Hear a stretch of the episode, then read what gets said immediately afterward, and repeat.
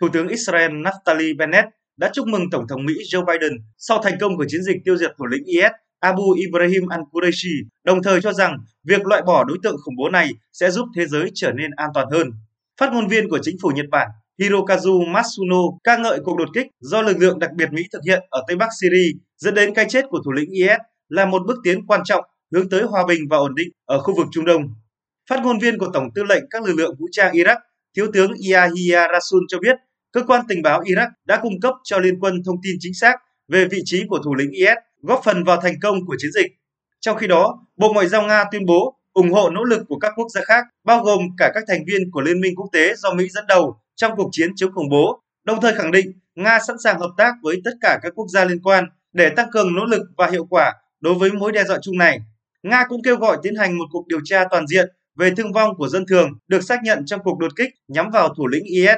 Bên cạnh đó, Bộ Ngoại giao Nga cho rằng việc thủ lĩnh IS đang ẩn náu tại ngôi làng nằm trong khu vực giảm leo thang ở Idlib một lần nữa cho thấy rõ ràng rằng khu vực này vẫn nằm ngoài tầm kiểm soát của chính quyền Syria, được các tổ chức khủng bố quốc tế sử dụng như một nơi trú ẩn an toàn. Trước đó vào hôm qua mùng 3 tháng 2, Tổng thống Mỹ Joe Biden đã thông báo về việc tiêu diệt thủ lĩnh của tổ chức khủng bố IS Abu Ibrahim al-Qureshi trong một chiến dịch do lực lượng đặc nhiệm Mỹ thực hiện tại thành phố Idlib của Syria. Tổng thống Mỹ cam kết với cuộc chiến chống khủng bố quốc tế, đồng thời khẳng định nước này sẽ tiếp tục săn lùng những phần tử khủng bố trên thế giới. Theo thông báo của Bộ Quốc phòng Mỹ, 5 kẻ khủng bố đã bị tiêu diệt trong chiến dịch kéo dài 2 giờ đồng hồ. Tuy nhiên, 4 dân thường đã thiệt mạng, bao gồm cả vợ con của thủ lĩnh IS. Phía lực lượng Mỹ tham gia chiến dịch không ghi nhận thương vong, ngoại trừ một chiếc máy bay trực thăng gặp phải sự cố kỹ thuật, buộc các binh lính Mỹ phải hạ cánh và phá hủy trên mặt đất. Được biết, kể từ khi được chọn là người kế nhiệm của cựu thủ lĩnh IS Abu Bakr al-Baghdadi vào cuối tháng 10 năm 2019,